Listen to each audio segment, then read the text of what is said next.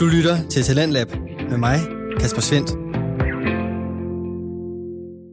I aftens program, der har jeg fornøjelsen af at kunne præsentere dig for tre danske fritidspodcasts. Men inden jeg hopper ind i den præsentation, så vil jeg minde dig om, at hvis du selv sidder derude med en fritidspodcast, og du har lyst til at dele den med endnu flere, så kan du også få den sendt her i programmet. Og det kan du altså ved at gå ind på radio4.dk-talentlab og udfylde vores formular, hvor du kan vedlægge et afsnit eller en smagsprøve på din podcast og sende den vores vej. Vi har ingen begrænsning for, hvad din podcasting kan eller skal handle om, for her i programmet, der tror vi på, at det, du har at fortælle, det har vi lyst til at dele. Og der er således heller ingen krav til længden på din podcast-afsnit, eller hvor tit du sender sådan et. Og så til aftens første podcast-episode. Den kommer fra podcasten Kassetanker, som har verden Tian Stefansen. Og Kassetanker byder på samtaler imellem Tian og gæster, som tager normer op til revurdering, taler om normbrud og omkring de ting, som der måske bør ændres på, både i samfundet og måske endda også hos os selv. Du kan lytte med til afsnit fra denne podcast, om du så enten har oplevet konsekvenserne af normbrud, eller lever inde i de kasser, som nu engang eksisterer. Og hvis du som jeg ikke har den store viden omkring alt det, der ikke lige passer ind i de normkasser, så tror jeg på, at du som mig vil få rigtig meget ud af at lytte med her. Du kan finde andre afsnit fra Tian og Kassetanker inde på diverse podcast-platforme, både omkring karriere, pride og køn, men her i aften der er det med et afsnit omkring det at være biseksuel, hvor Tian har besøg af veninden Lia. Er seksualitet noget, der er sat i sten? Hvordan spiller kønsroller ind i vores tiltrækning? Og hvorfor kan Tian ikke stoppe med at snakke om køn, bare for et enkelt afsnit? Velkommen til Kassetanker, hvor det blandt andet er disse spørgsmål, vi kommer omkring i den kommende samtale.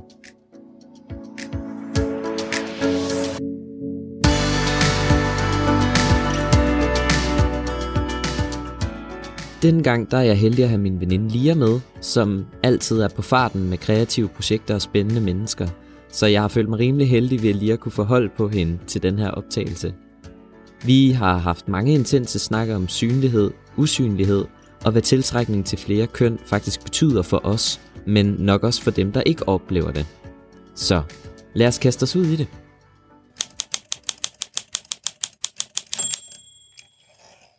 Hej Lia. Hej. og velkommen til min podcast. Jamen, tusind tak. Vi har jo egentlig førhen snakket en del om normer. Lige og jeg, vi kender hinanden fra studiet. Ja, lige præcis. Ja, men jeg tænkte, om øh, du ikke lige kunne starte med at præsentere dig selv, egentlig. Ja, jamen øh, jeg hedder Lia, og jeg er 27 år gammel, og jeg bor i Aarhus. Øhm, så øh, er jeg lige startet som phd studerende på Aarhus Universitet. Øhm, jeg har læst psykologi sammen med dig. så øh, ja, og så i min fritid, så er jeg også øh, burlesk performer, mm. hvor jeg sådan optræder lidt forskellige steder og sådan noget. Så. Kan du fortælle lidt om, hvad burlesk er for noget, til dem, der ikke lige ved det? Jamen, det er en øh, slags performancekunst, som øh, kombinerer øh, både sådan showdans og teater, musik og sang, og har også et element af striptease i sig. Mm. Så, ja. Det er sådan et ret sexet show, af mit indtryk Ja, også. det kan det være. Altså, der kan også være øh, komiske ting, man kan også sådan gøre grin med nogle ting. Det kan også være, det kan også være lidt mere alvorlige øh, temaer, man tager op, eller sådan noget. Det er meget forskelligt, men jo, typisk er det også sådan lidt et, et sensuelt form for øh, performance. Ja. Ja.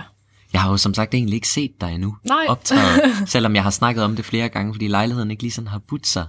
Men, øh, men jeg kan huske til din, hvad var det, din dimissionsfest, må det have Ja. været? Hvor du så også havde to fra din burlesque-gruppe, Ja, der var oppe optræde. Der fik jeg lige en lille forsmag på det i hvert Ja, fald. lige præcis. Ja. Det var sjovt at sidde på forreste række. Ja, fedt. Det var det virkelig. ja. Ja, lige præcis. Så det er lidt øh, noget i den stil, ikke? Så, mm. ja. Øh, jeg tror faktisk ikke engang, jeg lige helt kan huske, hvad det er, du skriver specifikt om i din Ph.D.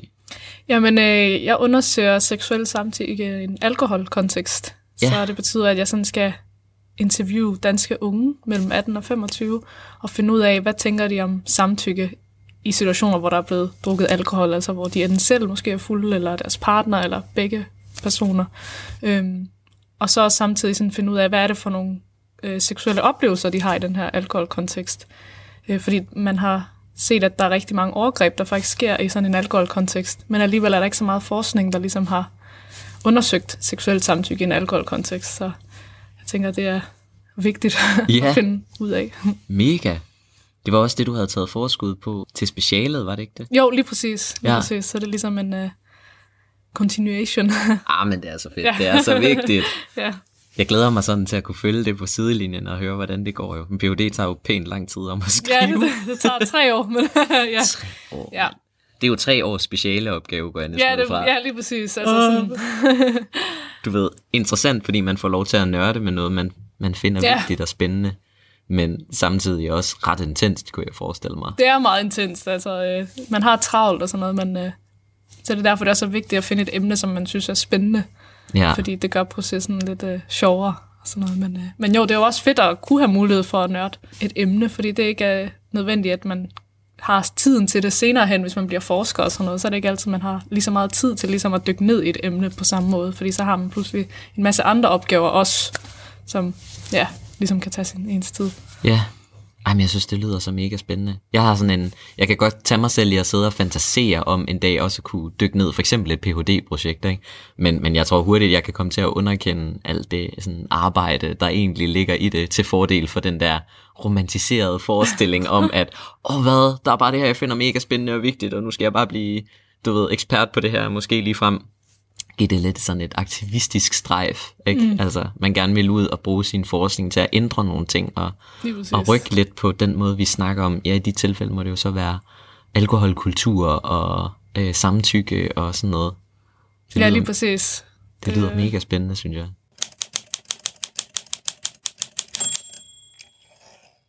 Lia, øh, jeg havde jo spurgt ind til flere tænkelige normer, vi kunne snakke om, fordi vi, vi kender jo som sagt hinanden fra en læsegruppekontekst på studiet, hvor til, til dem, der jo så ikke ved det, at, øh, at vi jo lidt tilfældigt faldt over hinanden til et meget lille fag mm. på studiet, hvor vi skulle sjovt nok også øh, sætte os ned og lave den her fiktive phd ansøgning og hvor vi faktisk endte med at sidde og beskæftige os med et, et fiktivt øh, phd projekt der handlede om LGBT plus trivsel.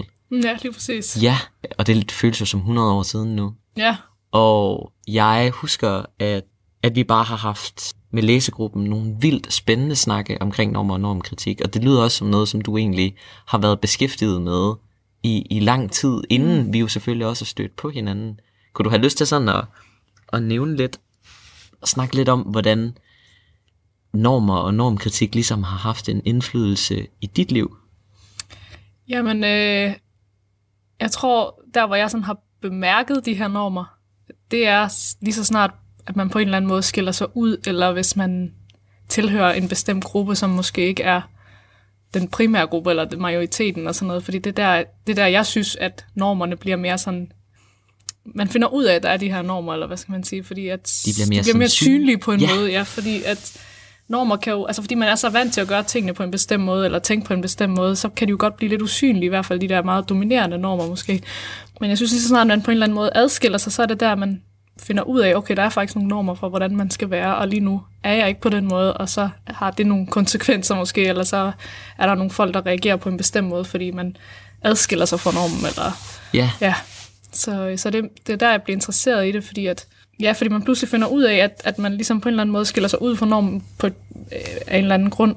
Øh, så jeg synes, altid synes, det har været spændende i forhold til, hvad er det for nogle normer, vi har, og hvilke konsekvenser har det ikke at følge normen. Og, Ja. Når du siger det, får det mig jo også til at tænke på, at, at mit indtryk også er, at de fleste bliver egentlig interesseret i normkritik, fordi de oplever selv at bryde nogle normer, og kunne mærke, hvordan det faktisk kan, kan give ufattelig mange smæk. Og derfor så også begynder at finde sig et, et øh, hvad kan man sige, et normkritisk sprog også. En måde, hvorpå man ligesom kan i tale sætte nogle af de der, ja, du siger sådan dominerende normer, mm. man måske bryder, øh, og kunne få øje på dem, for så også at kunne udfordre dem lidt mm. på den måde. ja, lige præcis. Ja. præcis. Er det sådan, at du tænker, at der er nogle særlige... Altså, noget af det, som jeg jo egentlig er meget optaget af, det er jo, det er jo normer, der blandt andet omfatter LGBT+, ikke? Og nu er du jo biseksuel. Ja, Ja. præcis. Og det kan jeg jo huske, at det var også noget, som du selv bragte op her, da jeg havde sendt dig det her skriv om, hvad for nogle normer vi kunne snakke om. Mm. Så var du jo egentlig ret optaget af at vende tilbage til det "Men biseksualitet, det kunne bare være så spændende at snakke om. Og der kunne jeg jo ikke klæde mig mere enig ved. Så jeg havde lidt på, at du eventuelt kunne fortælle lidt om dine oplevelser med, med biseksualitet egentlig. Ja, helt klart. Øhm, ja, som sagt er det jo et emne, der på en måde betyder rigtig meget for mig, fordi jeg har rigtig mange følelser forbundet med det.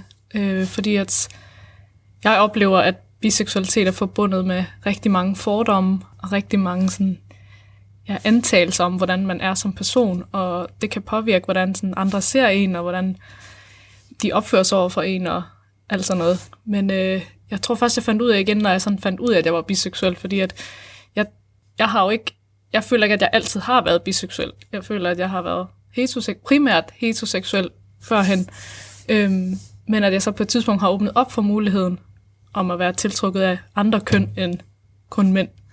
Og det var så også der, når jeg så fik min første pigekæreste, altså hende jeg er sammen med i dag også, øhm, at det var der, jeg begyndte at mærke nogle af de her ja, fordomme eller normer, man så ikke følger på en eller anden måde. Jeg ved ikke, for jeg har sådan en, en idé om, at der er også nogle studier, der har, jeg har læst nogle studier omkring, at, at seksualitet er måske også, eller kan være flydende, altså den kan godt ændre sig i løbet af livet, så jeg tror, at jeg anser mest som om, at jo, jeg har måske været primært heteroseksuel før, og så har min seksualitet ændret sig over tid til at inkludere andre køn, altså sådan, at jeg begyndte at blive tiltrukket af andre køn end kun mænd. Øhm, så det er sådan lidt, jeg ser i forhold til, hvordan jeg har oplevet det. Det kan jo være forskelligt fra person til person, hvordan de oplever det. Der er jo også nogen, der altid er samme seksualitet gennem hele deres liv og sådan noget. Ikke? Men jo, der er jo den her forventning om, at, at man er heteroseksuel, og specielt også, når man ser ud, som jeg gør, fordi at jeg er sådan meget nu kan I jo ikke se mig, men altså, jeg er jo meget sådan feminin i det, altså jeg har langt hår og lange negle og sådan noget, og så på den måde, når folk møder mig, så i gåsøjne ligner jeg ikke en, som er andet end heteroseksuel, fordi jeg, jeg ligner bare, altså, min kæreste, hun er meget mere maskulin i det, øh, så der har de ligesom en forventning om, at, at hun er lesbisk, fordi hun ligner den stereotype mm. lesbiske, hvis man kan sige det sådan, altså Ja, sådan den der butch butch lesbisk. lesbian, ikke? Ja. Øhm, hvor jeg er mere sådan feminin i det, så der er folk, der forventer de, altså de spørger mig altid, øh, hvad med din kæreste, hvad laver han? Ja. Altså der har de en forventning om, at det er en mand. Så ja, det er jo både den her norm, at de fleste er heteroseksuelle, men også det her med, at ud fra mit udseende, så vurderer de også, at hun må være heteroseksuel. Og de bliver altid ret overrasket, når jeg så siger, at jeg har en, en pigekæreste. Og jeg har tit også fået at vide, at du ligner ikke en, der har en pigekæreste. Og så kan jeg godt blive sådan lidt, hvordan skal jeg se ud for at ligne en, der har en pigekæreste? Altså sådan, og det er jo ellers sjovt, ikke? Fordi mit indtryk er også, at selv med, med par, som egentlig som udgangspunkt er, har samme køn, ikke? der er der alligevel også lidt en forventning til, at den ene skulle være mere maskulin eller feminin end den anden. Fordi det igen også skal passe ind i en eller anden stereotyp, øh, et stereotypisk billede af, at der er en, altså der stadigvæk er heteroseksuelle kønsroller, i et parforhold, som ikke er heteroseksuelt. Altså der er et eller andet der også, som er lidt off, fordi så lyder det lidt til, ligesom du siger på den ene side, at du kan blive anset som, du ved, i godsøjen for feminin til at være sammen med en kvinde, men samtidig også i den anden grøft, at hvis man så ser jer sammen, så vil man også tænke, okay, den ene er feminin, mens den anden er maskulin, som om at det også er to ting, der sådan udelukker hinanden og passer sammen, ikke? Ja, det er helt klart, fordi at hvis man så hvis, de så har, hvis folk så har accepteret den her med, at okay, det er to kvinder i et forhold, så går de så videre til den næste og spørger, jamen hvem er så manden i forholdet? ja. Altså, så har man accepteret, okay, det er to kvinder, der er sammen, det strider måske lidt imod deres normer, eller jeg ved ikke, hvad man kan sige. Og så spørger de så, hvem der er manden i forholdet. Og når de så også ser min kæreste, som er mere maskulin, så siger de, okay, men det er nok hende, der er manden i forholdet, hvor jeg sådan lidt, jamen først og fremmest, så er der ikke nogen mænd i forholdet, fordi der er ingen af os, der identificeres som mænd. Øh, men for det, det, det virker som om, at folk har brug for, at der på en eller anden måde skal være en mere maskulin i forholdet, og en, der er mere feminin. Ja. Og det sjove er jo, at min kæreste er mere maskulin udseendsmæssigt, men på mange andre måder er hun mere feminin end mig, hvis man tager det ud sådan en stereotyp, øh, altså sådan, hvad der traditionelt bliver betragtet som feminin og maskulin. Så på mange områder er hun mere feminin end mig, for eksempel hun, det er hende, der laver mad, og hun hører romantiske sange, og du ved, alt sådan noget, man betragter som sådan i godsøjne kvindeligt og sådan noget, ikke? Hvor jeg er mere sådan godsøjne mandlig i forhold til nogle af de ting, jeg godt, altså de film, jeg godt kan lide, jeg kan lide gyserfilm og øh, heavy metal og sådan noget musik, du ved, så... Men alligevel kan de ikke rigtig få det til at passe, fordi at på grund af hendes udseende og mit udseende, så bliver vi alligevel kategoriseret som Mette, min kæreste, hun er mand, og jeg er kvinde. Det er som om, at man er enten det ene eller det andet, i stedet for at, at en person kan rumme begge elementer, eller sådan, Ja, ja, og faktisk også, grader. Ja, jamen helt sikkert. Altså det, det er vildt interessant, ikke? Fordi det lyder jo også som om, at der både her er nogle forventninger i spil i forhold til udseende, ligesom du siger, der er med for eksempel en feminin kontra en maskulin fremtoning, som også har en tendens til at blive sådan meget polariseret, ikke? Som om, at hvis du er meget maskulin, skal du også være meget feminin og omvendt. Hvilket igen også er ret interessant. Og så er der det her med, at vi også har nogle, altså en måde at kønne aktiviteter og interesser og øh, roller på. Altså det at lave mad bliver så pludselig kønnet, ikke? Mm. Og det vil måske netop også for nogen sådan traditionelt set meget øh, ligge meget over i en feminin grøft. Øh, mens at der jo selvfølgelig også er masser, der kan sige, hvis de sådan virkelig bliver udfordret ikke? På, på, på den her norm her, så ligesom godt vil vedkende sig, okay, jeg ved godt, at madlavning i sig selv ikke er kønnet. Altså, mænd kan jo også lave mad. Folk af andre køn kan også lave mad. Men alligevel så vender vi tilbage til den der traditionelle rollefordeling, eller den traditionelle måde at kønne sådan noget som madlavning på. Og det tænker jeg, at det også er vildt interessant, når det er sådan, at man bliver stillet i en situation, hvor man jo virkelig også udfordrer nogle normer i forvejen. Mm. Bliver det pludselig også gjort tydeligt for en, at der faktisk er flere normer, men også i samme åndedrag, så at sige, pludselig bryder. Ikke? Så bryder du også, lyder det til, en norm for, hvis du for eksempel siger, okay, jeg er biseksuel, jeg præsenterer mig selv som meget traditionelt feminin, at så lyder det også lige pludselig til, at der stadigvæk er nogle normer, du også bryder for. Nå jamen, så kan du jo ikke være til kvinder, hvis du er meget feminin. Altså, der er et eller andet der, som virker interessant, synes jeg, fordi det modstrider hinanden lidt, mm. uden at det egentlig behøver at gøre det. Der er sådan et eller andet interessant i, hvordan vi ender med at, øh, at vende tilbage til en standardindstilling, som for eksempel er den her heteronorm. Ikke? Og den her heteronorm er meget baseret på kønsroller, er meget baseret på udseende og aktiviteter, som traditionelt mandligt eller kvindeligt kønnet. Ikke? Som om, at det, at du kan lide at se gyserfilm, for eksempel skulle gøre dig mere til mand, ikke? Altså i Ja, lige præcis. Altså det, ja, lige præcis, men, men jeg tror også, det er derfor, at det her, at de her normer bliver mere synlige, fordi da jeg var sammen med min ekskæreste, som var en mand, der tror jeg slet ikke, altså, der tror jeg slet ikke, jeg var opmærksom på, at de her normer stadig eksisterer i samme omfang, fordi der bliver aldrig spurgt om, hvem er manden i forholdet, eller hvem er mere maskulin af jer to, eller hvem er mere feminin, altså sådan, fordi der tror jeg allerede, altså der, der passer, jeg tror det, fordi så passer man ind i den her boks med, at man er et heteroseksuelt udseende par. Øhm, og så bliver der ikke stillet spørgsmål med en masse ting, man skulle tage stilling til.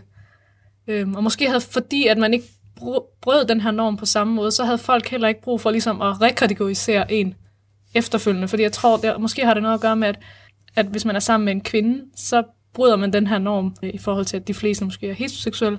Og så har folk behov for på en eller anden måde at placere en i en boks alligevel, fordi de kan ikke rigtig, men hvor skal jeg så placere dem, hvis de ikke kan placere sig under den der, ind i den der heteroseksuelle boks? Jamen så må jeg jo prøve at se, om de så alligevel matcher lidt den her heteroseksuelle boks, for at sige, okay, men der er jo måske alligevel en, der er lidt mere mandlig, og den anden er lidt mere kvindelig. Altså sådan for hele tiden at skabe struktur i deres eget hoved. Altså det er også det, vi har læst på vores studie, at fordomme er også for ligesom at skabe struktur i verden, øh, eller normer, fordi at, at man måske bliver overvældet af alle de her og stimuli og sådan noget, så man på en eller anden måde har brug for de her bokse.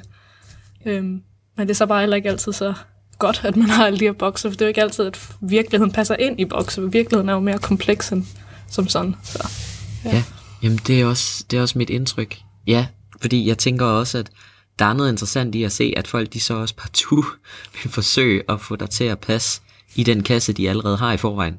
Altså den heteroseksuelle kasse for eksempel. Ikke? Ja. Øh, også selvom at de lige kan putte dig i en onde kategori. Ikke? Altså okay, I er godt nok to kvinder, der er sammen, men I passer alligevel lidt ind i en heteroseksuel forestilling om øh, et parforhold alligevel. Mm. Ergo, så er den der kasse der ikke rigtig udfordret egentlig. Fordi det måske kan virke for overvældende for folk at, at lave nye kasser, som egentlig udfordrer den forståelse, de har af verden i forvejen. Det kan godt blive sådan meget destabiliserende lyder det til. Ja, lige præcis. Og det er i hvert fald sådan, derfor jeg forestiller mig, at det kan være, at nogen har behov for ligesom at, at prøve at få en til at passe ind i den boks alligevel på en anden måde, så hvis man ikke kan gøre det ud fra vedkommendes kønsidentitet, så kan man måske gøre det ud fra, jamen hvad ligner de så, eller hvordan opfører de sig, så kan man så alligevel få dem placeret, sådan at den ene er i en mand, og den anden er kvinde, ja. eller sådan, så man stadig opfylder den der heteroseksuelle ja,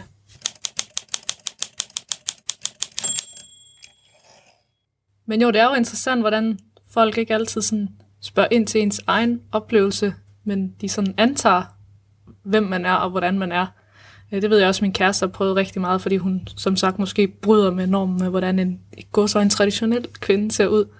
Så der har folk også meget forskellige artede øh, antagelser omkring, hvilket køn hun nu rent faktisk er, uden ofte at spørge hende, hvad hun selv synes. Men så selv når, når de spørger, så, så er det ikke altid, de tror på hendes eget svar, hendes egen oplevelse. Men det, det oplever jeg for eksempel også med det her med biseksualitet.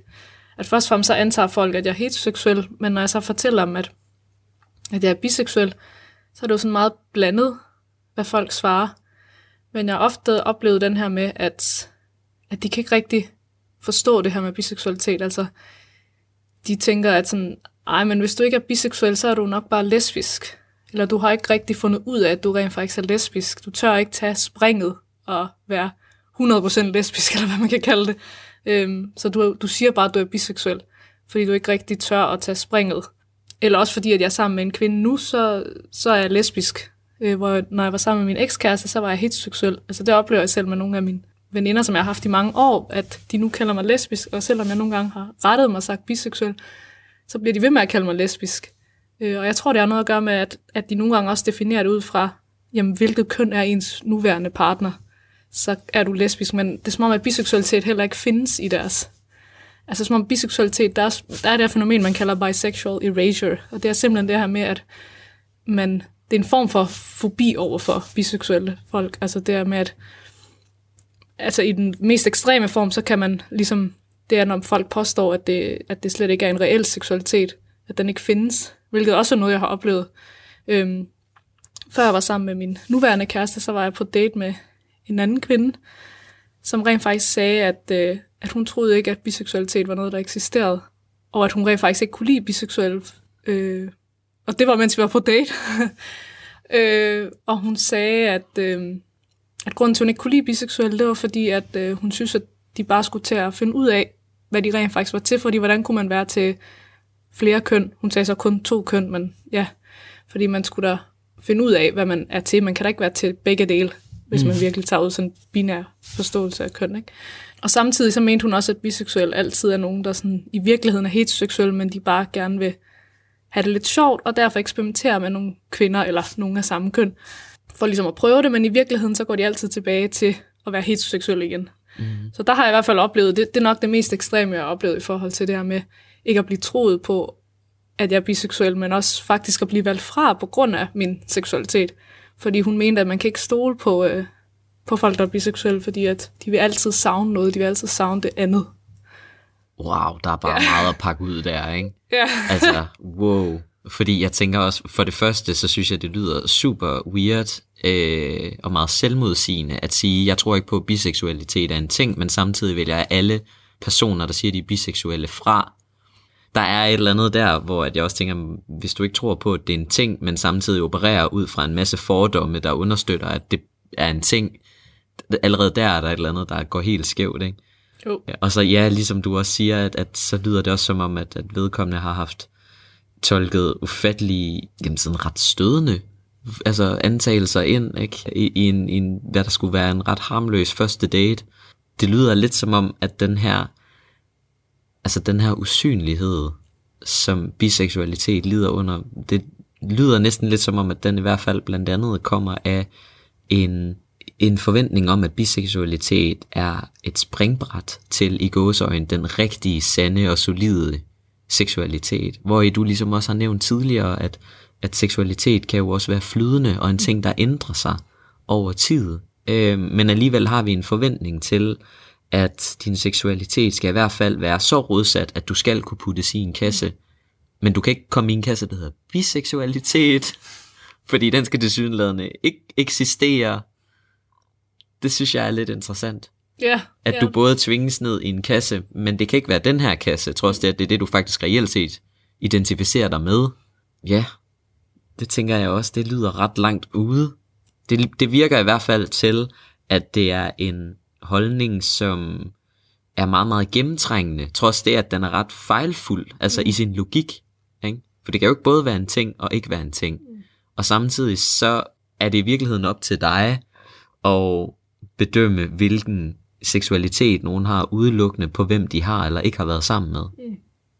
Giver det mening? Det er ja. også som om, at biseksualitet lider også rigtig meget under en usynlighed, der kommer af, om den vidt der har været en seksuel adfærd med personer af flere køn, mm. for eksempel, eller ej. Giver det mening? Ja, det gør det, og det er jo også, det er jo også en anden ting, der kan være ved biseksualitet. Det er jo ligesom også, at man skal bevise, at man nu er biseksuel, så det er jo sådan, okay, men har du så været sammen med folk af flere køn, øh, eller mm hvem er du, altså hvilke køn er du mest tiltrukket af, og hvad er du mest til? Altså man skal hele tiden sådan på en eller anden måde retfærdiggøre, øh, eller sådan prøve at bevise, argumentere for, at det er reelt, og det tror jeg, det kan jeg jo så ikke selv snakke om, men jeg, jeg synes, jeg har hørt, når jeg snakker med andre folk, hvis de kun har været sammen med personer af et bestemt køn, så, øh, så er det også tit, at de bliver tvivlet på i forhold til, er de nu reelt set biseksuelle? Fordi hvis de var biseksuelle, havde de så ikke også måske været kærester med personer af andre køn end det ene køn. Så det, så det er jo bare, ja, samtidig når man så har været sammen med personer af flere forskellige køn, så er man stadig kun den seksualitet, ud fra hvilke køn ens nuværende partner har, ligesom mig, som at folk anser mig som lesbisk, fordi min nuværende kæreste er en pige. Ja. Så det er, sådan, det er virkelig forvirrende, det giver ikke sådan rigtig mening. Nej, fordi der er jo flere, så bliver det jo lige pludselig sådan på flere parametre, man skal vurdere, om hvorvidt din biseksualitet skulle være, jeg kan sige en god en rigtig, mm.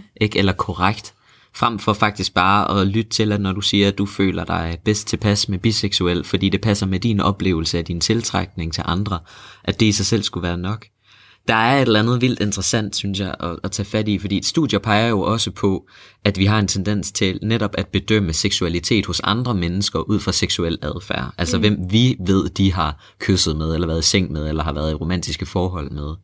Og det er egentlig ikke sat synderligt præcist, vel? Fordi vi hører jo også stadigvæk faktisk historier om folk, der egentlig er homoseksuelle, ergo til deres eget køn, og mm. har følt sig måske øh, homoseksuelle hele deres liv, men stadigvæk har levet i heteroseksuelle forhold i mange år, og så først måske springer ud senere i livet, hvis der er overhovedet. Mm. Øh, og, og det tænker jeg er lidt interessant, fordi vedkommende kan vi jo så et eller andet sted sige, nå okay, så har du bare været he, altså, øh, homoseksuel, men i et heteroseksuelt forhold, du bare lige har fået, du ved, gjort funktionelt nok til, at, at du har kunne være i det så mange år, men nu er du så også klar til at komme ud og leve som den du er, at, at der er der også et eller andet, altså der er spændende, der sker mm. i folks reaktion der. Fordi er der så nogen, der så siger, nej, nej, nej, du er jo ikke homoseksuel, så du er jo heteroseksuel, for du har været i forhold med den her person i så mange år.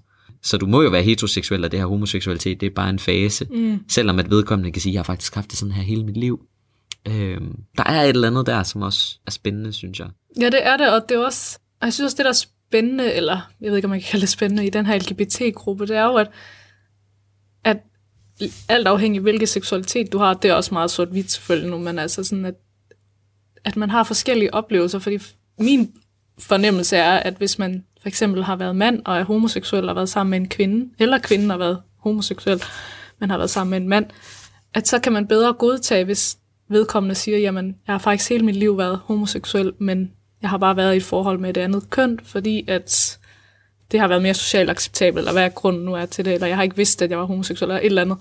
Øhm, så er det som om, at folk bedre kan godtage den forklaring frem for, hvis man siger, at man er biseksuel, og ligesom mig for eksempel er sammen med en pige, så er det, sker lidt det modsatte. Så siger de, nej, men så er du lesbisk. Eller sådan, jeg ved ikke, hvad grunden er til det, altså om det er fordi, altså jeg læste på et tidspunkt en interessant tekst, jeg kan ikke huske, hvor det var, eller sådan noget, men men at grunden til, at folk havde så svært ved biseksualitet, det var fordi, at hvis man var homoseksuel eller heteroseksuel, så passer du trods alt ind i, så er du enten det ene eller det andet, hvis man kan sige det sådan. Men biseksualitet, så er det jo som om, at jamen, så er du lidt i midten, hvis man kan sige det på den måde, hvis man virkelig skal se det ud fra sådan en kategori. Øh. Og jeg tror, folk har jo, kan jo rigtig godt lide at kategorisere ting sådan binært. Du ved, mand, kvinde, heteroseksuel, homoseksuel. Øh, men hvad sker der så, når du er i midten? Det er jo ligesom måske med transkønnede personer, der måske ikke passer hverken i mandekategorien eller i kvindekategorien, der tror jeg også, at nogle folk måske har endnu været svært ved at placere dem, fordi så, jamen, hvis de ikke passer i den her binære kategori, hvor skal vi så placere dem? Jeg ved ikke, om der sker noget af det samme der. Altså sådan, at... Jo, det tror jeg, du kan have ret i. Altså, der er noget... Øh der er noget interessant, der i hvert fald sker, så snart at vi bryder den der binære forståelse. Altså med binære, der mener vi selvfølgelig det, at der er to. Så når vi snakker den binære kønsforståelse, så er det jo som regel den traditionelle mand eller kvinde. Øh, og når vi snakker seksualitet, så ligesom du siger, så er det jo sådan heteroseksualitet sat over for homoseksualitet. Mm. Og hvor biseksualitet virker til at være helt vildt svært at placere, fordi enten så hopper du jo fra den ene kasse mm. til den anden, eller også så skal du befinde dig et eller andet sted i midten. Og det er som om, at det forvirrer folk helt vildt. Frem for, at det faktisk bare kan handle om, at der er en meget reel lige eller altså lige tiltrækning til, til forskellige køn, men det kan jo selvfølgelig også være, at man er mere tiltrukket af nogle køn end andre, men samtidig stadigvæk erkender, at man har en tiltrækning. Altså, det ved jeg ikke, det er måske også interessant her at gå ind og snakke om, hvad det er, biseksualitet måske er for en størrelse. Fordi, altså, hvad betyder det for dig at, at være biseksuel, for eksempel? Jamen, for mig betyder det faktisk, at, at det er mere sådan personligheden, eller en persons udstråling, eller sådan, det er det, jeg bliver tiltrukket af. Og så er kønnet sådan lidt mere underordnet. Øhm, så at det betyder, at, at det, ikke lige så, altså det er ikke så vigtigt for mig, at en person har et specifikt køn, før jeg kan føle dem tiltrækkende. Det er mere sådan, jeg tror bare, jeg, sådan, jeg ser dem som et menneske, jeg møder, og det menneske er enten attraktivt eller ikke attraktivt, eller hvad man kan sige. Ikke? Altså, det, er sådan, det er lidt på den måde, at det er, sådan, det er, hvad det betyder for mig i hvert fald. Ja. Øhm, ja. Det, øh, jeg tænker umiddelbart også, altså jeg identificerer mig jo egentlig som udgangspunkt, der identificerer mig som panseksuel. Og det er jo en kategori, der er optrådt fordi at, så vidt jeg forstår på det vel at mærke, at, øh, at biseksualitet førhen har betydet, at jeg er til mænd og til kvinder, og det har været noget, der kunne virke ekskluderende for eksempelvis personer, der, der ikke er hverken mand eller kvinde. Men mit indtryk er også efterhånden, at der er rigtig mange, der også siger, at de identificerer sig som biseksuelle, som egentlig også altså, tænker biseksualitet som værende ikke udelukkende, jeg er til mænd og til kvinder, men jeg er et, for eksempel, til to køn. Mit, som regel kan det jo være sådan noget, jeg er til mit eget køn og til et andet køn. Eller to, jeg er til mig selv og til andre køn. Altså det der med i hvert fald at vide, at med bi, der mener man jo bare to delt, ikke? Altså på en eller anden måde. Og panseksualitet dukkede jo netop op som værende, jeg er til alle køn, frem for jeg er til to køn. Og, og der var der et eller andet clash, der også skete der, som, som jeg først blev introduceret for ret sent, men alligevel så gik jeg ind og brugte panseksuel frem for biseksuel, fordi at det virkede til at være mere inkluderende. Og mit indtryk er så også, at biseksualitet overhovedet ikke behøver at være så indsnævret til, det også kun handler om de binære køn, at det godt kan omhandle folk uanset køn. Så når du siger, at du også er tiltrukket af folk ud over kønsoplevelsen, eller sådan, at du også er tiltrukket af folk ud over et synligt køn, eller synlige kønstræk, det synes jeg også er ret interessant, for det er der mange, der forbinder med for eksempel panseksualitet. Ja, lige præcis. Og der har jeg også været meget i konflikt med mig selv i forhold til, hvorvidt jeg skal kalde mig selv biseksuel eller panseksuel. Men, men jeg, for mig betyder biseksuel nemlig det, du sagde, at, at det kan være personer af mit eget køn eller andre køn. Fordi at jeg er også en, der ikke går... Altså, jeg tror ikke kun på, at vi har kun mand og kvinde. Altså, jeg ved, at der findes flere køn end det. Øhm, så for mig er det også vigtigt at sige, at når jeg så mener biseksuel disclaimer, så er det altså ikke fordi, at jeg kun tror, der er mænd og kvinder, fordi det synes jeg også er vildt ekskluderende. Altså. Så jo, jeg kunne i princippet også kalde mig selv for panseksuel. Og jeg har været meget i konflikt, om jeg skulle ændre det til panseksuel og sådan noget. Men, men, øh, men jo, jeg tror det er fordi, at jeg er ikke sikker på det her, men jeg tror, at biseksualitet er et ældre begreb end panseksuel. Og så selvfølgelig, så kom panseksuel som en reaktion på biseksualitet, fordi det også var lidt ekskluderende men jo, så tror jeg, at der, der er i hvert fald mange biseksuelle, der begynder ligesom sige, at jeg er biseksuel, men det betyder altså, at jeg er tiltrukket af mit eget køn og andre køn. Altså, ja, som ikke er mit eget køn, og på den måde, ikke? For ligesom at komme udenom den her binære kønsforståelse. Ja. Ja. Og det er jo også vildt fedt, fordi det er jo egentlig også i bund og grund, jeg tænker som udgangspunkt, at det som vi bruger øh, de her kasser til, som for eksempel heteroseksuel, homoseksuel og biseksuel, det er jo bare nogle seksualiteter, der er øh, at det vi bruger de kasser til, det er jo netop på en eller anden måde at have allerede en forud, for, altså en forudindtagelse eller en forforståelse af, hvad vi så kan forvente af det her menneske, der siger, det her er min seksualitet. Men alligevel så bliver vi nødsaget til at gå ind og spørge meget individuelt, ikke? fordi det kan betyde noget forskelligt fra person til person. Og, og det tænker jeg egentlig også er meget sådan grundessensen af det her med også at forsøge at gøre os kloge på alle de her mange termer, som folk bliver så øh, intimideret af, når man snakker for eksempel minoriteter, altså LGBT+, ikke? Øh, der er mange, der siger, åh oh, shit man, så er der så mange termer, jeg skal kunne udenad, og jeg kan ikke halvdelen af dem, og hvad betyder det, og kan jeg spørge ind til det? Og så lidt af det, vi sidder og snakker om her, der tænker jeg, ja, du bliver faktisk nødt til at spørge ind, fordi du kan egentlig ikke vide 100% hvad det er, personen mener, når de siger, jeg har den her seksualitet, eller den her identitet for eksempel. Du bliver nødt til at høre det fra hestens egen mund, øh, for også at kunne forstå vedkommendes oplevelse. Og så er der selvfølgelig det, som jeg tænker, der også er rimelig essentielt, du har nævnt her tidligere. Start så også med at tro på vedkommende. Ja, ret vigtigt. Når de siger, at de er biseksuelle eller mm. panseksuelle eller noget helt tredje, så, øh, så er det jo sgu nok, fordi de er det. Vi er jo vel eksperter i vores eget liv, ikke? Så tror jeg, at vedkommende selv kender sin egen oplevelse bedre end den anden person, som ikke er inde i vedkommendes hoved, eller sådan, der ved. Der er også den her, altså den her usynlighed, du snakker om, som biseksualitet jo også lider under. Den er jo også øh, altså, ufattelig svær at bryde med, tænker jeg. Altså, hvordan, hvordan vil man på en eller anden måde kunne, kunne overhovedet sådan udfordre den usynlighed? Ja, den er lidt svær at udfordre, synes jeg, fordi at det er som om, at lige meget, hvordan man prøver at bevise, at hvis man overhovedet begynder at prøve at, ligesom at educate en person, der måske på en eller anden måde har haft en fejlagtig antagelse om det her med, at man er biseksuel, at det er som om, at det it's a never-ending battle, eller hvad skal man sige, fordi at først og fremmest, så tror de oftest ikke på det, du siger. Altså jeg har oplevet tit, hvis jeg siger sådan noget med, at jamen, jeg ved ikke, jeg kan bare tage et eller andet eksempel med, at men jeg er både til, jeg er, til, jeg er biseksuel, jeg er tiltrukket af flere køn, eller ja, så kan de jo, altså så kan, først og fremmest så tror de måske ikke på en, og så siger de, ja, ah, men er du ikke lidt mere til kvinder? Du er jo sammen med en kvinde.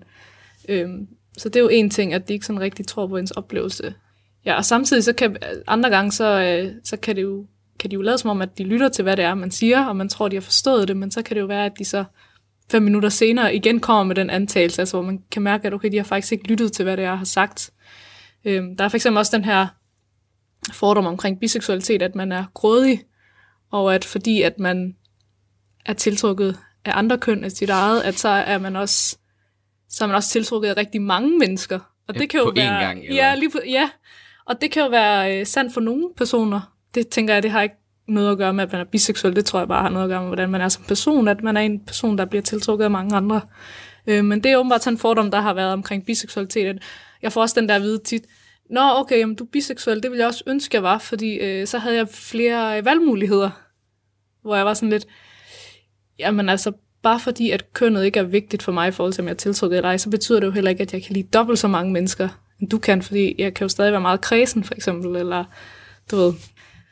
Ja, altså jeg kan i hvert fald høre, at der er noget, om, altså noget interessant i det der med, at, at biseksualitet også alligevel bliver noget, som kan være ønskværdigt at være, fordi man tænker, at det ligesom udvider den der romance pool, altså med folk, åh, så er du bare til dobbelt så mange mennesker, og, og så må du også have lyst til alle de mennesker på samme tid, ligesom du selv siger, at den her fordom om, at man som biseksuel skulle være grådig, mm. også handler om, at man, man ikke kan holde sig i skinnet, at du vil på en eller anden måde også have en slags promiskuøs adfærd, der gør det svært at være tro i et monogant forhold, og øh, noget, hvor at, at man kunne tænke, at nej, hvor er det fedt, at du så ville kunne være til så mange mennesker, og så også have en forventning om, at alle de mennesker også vil være til dig. Det er jo heller ikke tilfældet, tænker jeg. øh, bare fordi du er til alle. Men altså, sådan er det altså ikke. det vil være et vildt datingprogram i hvert fald. super attraktiv, fordi man er biseksuel, men så det tror jeg altså ikke har noget at sige. Nej, fordi så samtidig så nævner du jo også et specifikt eksempel, hvor du faktisk bliver decideret valgt fra, fordi der kan være en forventning til, at... Øh, at du så heller ikke vil være til at stole på, fordi at du vil være til flere mennesker. Men, men så kommer vi også til at underkende lidt, at selv hvis du skulle være heteroseksuel, at du så også, lad os nu sige, lad os nu sige, at en, øh, en, en kvinde i et heteroseksuelt forhold finder sammen med øh, den her mand jo, og de er egentlig rigtig glade for hinanden, så har vi alligevel en eller anden forventning til, at, øh, at hun sagtens kan være monogam, fordi nu har hun jo fundet en mand, som hun elsker og er tiltrukket af, at så vil hun stoppe med at kigge på andre mænd og kunne finde andre mænd tiltrækkende. Men det er jo heller ikke nødvendigvis tilfældet. Altså hun kan stadigvæk være tro mod sit, øh, sit nuværende parforhold og samtidig finde andre tiltrækkende. Men man har en eller anden idé om, at biseksualitet, at det vil du ikke kunne. Hvis du så var sammen med, hvis du for eksempel sammen med din nuværende øh, kæreste, som er en kvinde, pludselig vil finde, ikke bare, du ved, afskrive andre kvinder, for nu har du fundet kvinden, så vil du på en eller anden måde ikke have de samme forbehold, mm. hvis det så var mænd, du stadigvæk også føler dig tiltrukket af, også kunne finde altså, attraktive eksempler på i dit liv. Altså der er et eller andet der, som er interessant, at så tænker man, nå okay, jamen andre kvinder vil du så afskrive, men mænd vil du så ikke kunne afskrive, for du er jo ikke sammen med en mand, ergo, så vil du have været hvad? mere tilbøjelig til at gå ud og være utro, og så også med en mand, fordi du vil være grådig og ikke kan finde dig tilpas og glad med den person, du nu engang er sammen med, uanset køn. Ja, lige præcis, og den har jeg også oplevet ret tit, øh, det her med, at øh, jo, fordi man er biseksuel, så, og man er sammen, i mit tilfælde med en kvinde, jamen så vil jeg jo altid mangle det andet. Og hvad er det andet? Det er en mand.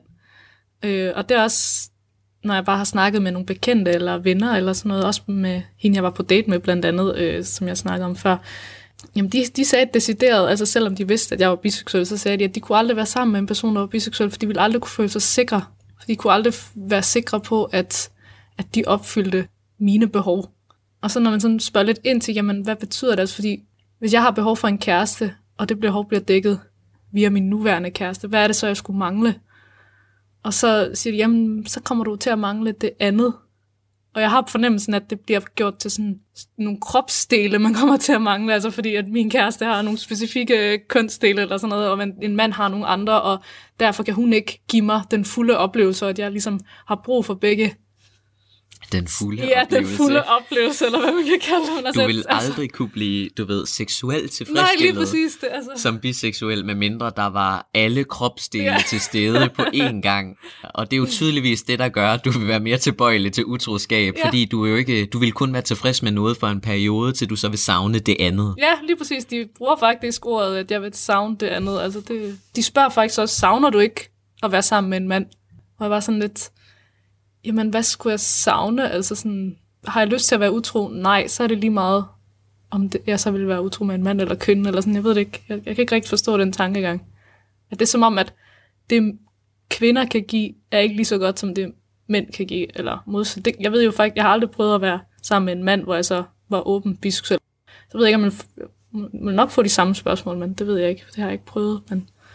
Nej, det er et godt spørgsmål. Altså, jeg, jeg har aldrig oplevet, at der er nogen, der stiller spørgsmålstegn ved min seksualitet. Mm. Men jeg, jeg fremstår jo nok også på mange måder meget feminin for mange, så jeg tror, at der er mange, der vil have svært ved at se mig faktisk i forhold med en pige, trods det, at jeg kan være tiltrukket af, af mere end blot mænd.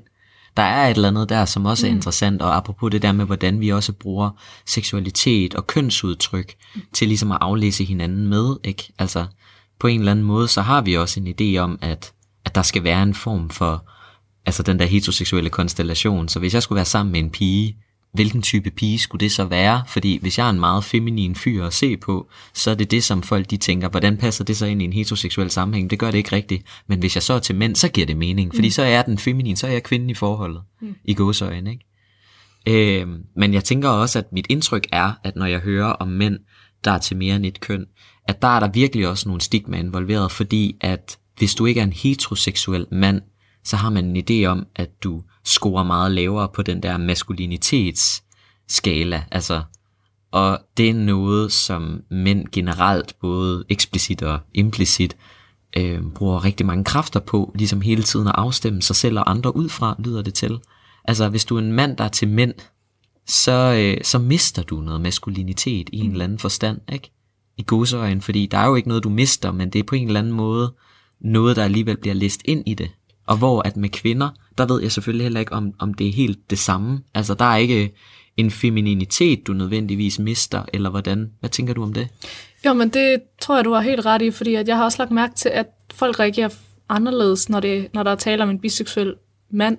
Mm. Øh, sådan typisk reagerer de anderledes, men øh, fordi der er nemlig den her med, at i deres øjne, så mister manden noget maskulinitet, hvis han har lyst til mænd også, og ikke kun kvinder, eller andre køn og sådan noget, øh, end kvinder. Øhm, ja, der har jeg også ofte hørt folk sige sådan noget med, at oftest med biseksuelle mænd, så synes jeg, at, at, at jeg hører den her med, at jamen, han er jo i virkeligheden bare homoseksuel, men han tør ikke tage springet. Den synes jeg faktisk, jeg hører oftere omkring mænd end, end med mig.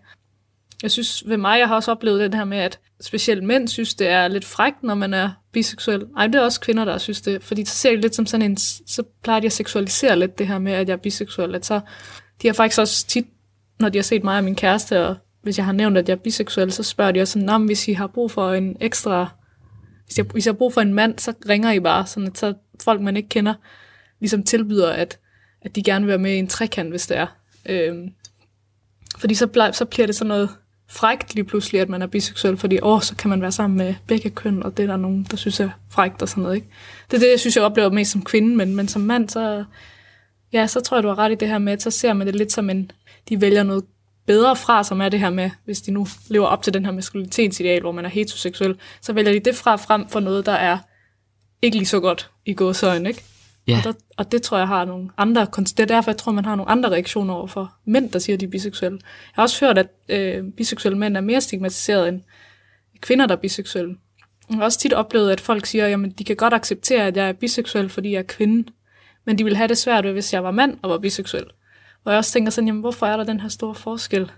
Men jeg tror, det har noget at gøre med igen, at jamen, det bryder med det her maskulinitetsideal, som er rigtig stærkt hos nogle mænd, at hvis de vælger at være sammen med andre køn end kvinder, hvor det måske ikke bryder lige så meget med feminitetsidealet, det her med at, at kunne være sammen med kvinder, fordi der er jo også rigtig meget i pornoverdenen omkring, altså du ved, to kvinder, der er sammen, så det er jo også blevet sådan lidt en, ja igen en fantasi, at to kvinder er sammen på en eller anden måde, ikke? Så derfor tror jeg ikke, at det på samme måde bryder med feminitetsidealet, i hvert fald på det punkt. Mm. På et andet punkt i forhold til, at man er anset som promiskuøs og sådan noget, der bryder man jo lidt med feminitetsidealet i forhold til, at man som kvinde måske ikke bør være i godsøjne løs på tråden og sådan noget, men, men ja, det er sådan lidt Ja, det er mega spændende, fordi jeg tænker også, at der er noget omkring det her med, at, at så når to kvinder er sammen, så, så kan mænd tænke, øh, som regel sådan heteroseksuel mænd, så tænke i, i kraft af, at de tænker det som en fantasi også, at så tænker de også umiddelbart, at så er de velkomne i det der seksuelle eller romantiske rum, to kvinder kan have sammen, frem for faktisk at tænke det som en meget reel, altså vil de gå op og sige nøjagtigt det samme til et heteroseksuelt forhold, ikke til et heteroseksuelt ja, par. Præcis.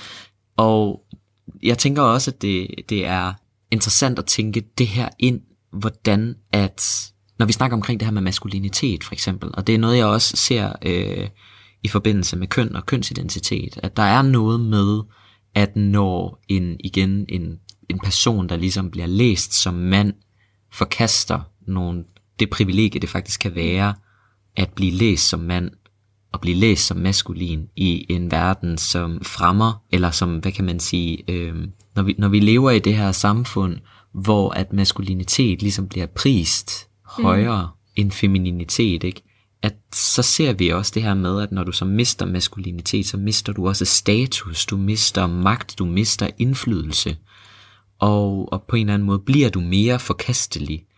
Og, og når det så er, at kvinder som udgangspunkt forventes ikke rigtigt at have det parameter at operere ud fra, så kan man måske godt opleve som mand, at, øh, at når du så netop bliver i en mindre maskulin ved at, at indtræde ind, hvad kan man sige, for eksempel træde ind i en mere feminin læsning, som seksualitet for eksempel mm. bruges til. Hvis du er en mand, der er til mænd, så tænker vi også straks, okay, så kan det godt være, at du er, altså hvem vil du så være i forhold? Vil du være mand eller kvinde? Mm. For hvis du vil være kvinde, så vil du miste privilegie på det, så vil du ligesom blive gjort mere forkastelig. Giver det mening? Ja, helt der, klart. Der er et eller andet der, som er interessant, så, så faktisk også nogle af de ting, vi sidder og snakker om, vender også tilbage til den der egentlig ret patriarkalske struktur, vi har i verden, som kan være ret usynlig og ret sådan, sådan subtil, ikke? Altså, kan, den kan være svær at få øje på, og der er noget interessant i at tage fat på, så også, at når det så er, at man med for eksempel en seksualitet som biseksualitet, også sådan hopper lidt. Ikke? Altså så er det jo det ene øjeblik, så kan du fremstå heteroseksuel, fordi du er sammen med,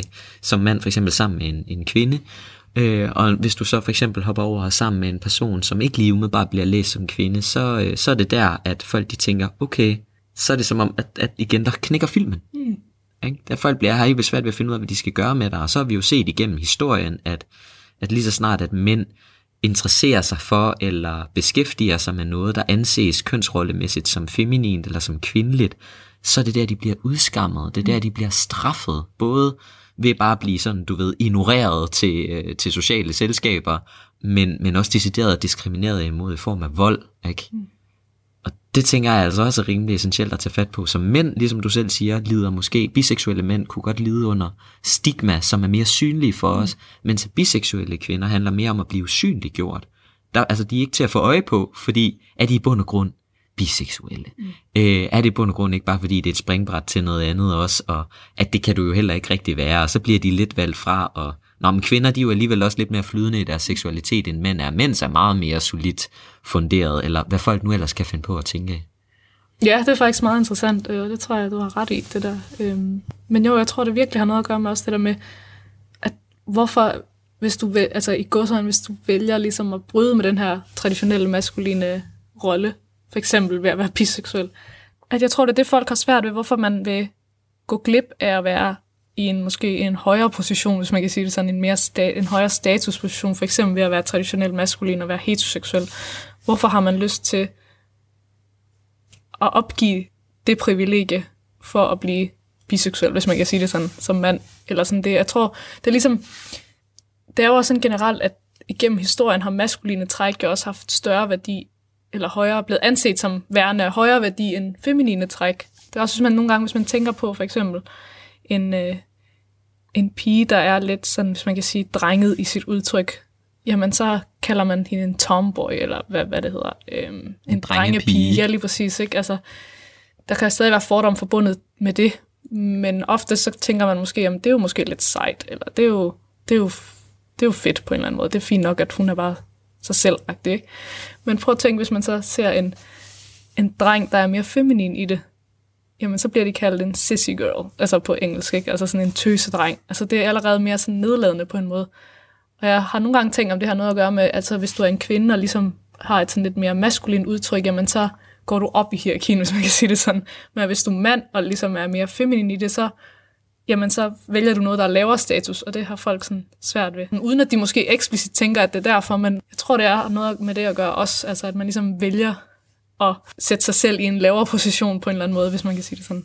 Ja, fordi det er, igen, nu, nu taler jeg jo selvfølgelig også ud fra, fra nogle indtryk af, fra det liv, jeg nu engang lever også, og, og betragter andre leve udefra. Altså, mit indtryk er også, at du bestemt kan blive for eksempel skammet, altså udskammet, som, som kvinde, der præsenterer dig selv maskulint. Men ikke desto mindre, så er det nemmere som maskulin kvinde at sætte dig i respekt. Fordi den der maskulinitet inviterer ind til de samme koder, som, som maskuline mænd bruger. Mm. Altså det her med at sige fra, det her med at stå ved, hvem du er. Og selvom folk de så kan sige, altså du ved, se ned på, at du ikke præsenterer dig som kvinde øh, feminint, at, at så, øh, så bliver det alligevel lidt, at vi kan bedre forstå det, fordi at det maskuline på andre måder også bliver pris højere eller taget alvorligt i samfundet.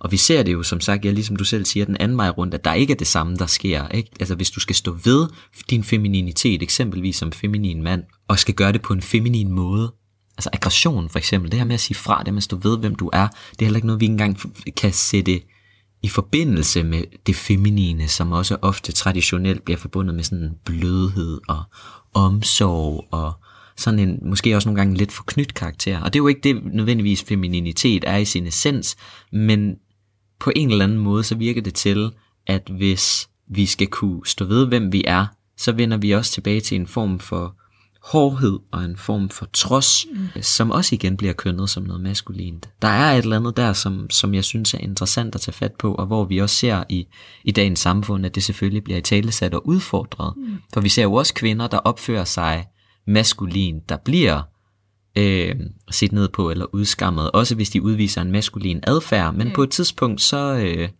så ender vi så med at sige, okay, men den maskuline adfærd handler blandt andet om, at de siger fra. Mm. Fordi det er ikke noget, vi ellers tænker, vi, vi kan gøre som feminine væsener, mm. som feminine mennesker. Så kan vi ikke nødvendigvis sige fra. Der skal vi netop være føjelige og, du ved, tilpasningsdygtige og... Mm. Diplomatiske. Præcis, ikke? Altså, at det virker også lidt som om, at der er noget der, hvor at, at en meget patriarkalsk kultur er med til at reproducere, at din plads bliver først berettiget, så fremt maskuliniteten er det, der kommer i spil.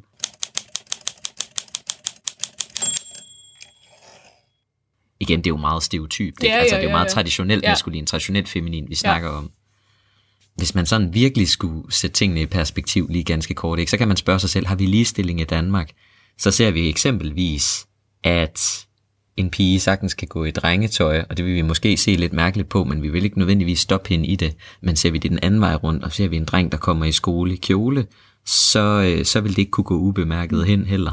Men måske også lige frem blive decideret straffet mere eksplicit i form af for eksempel mobning, eller øh, det, at man bliver kaldt skældsord osv.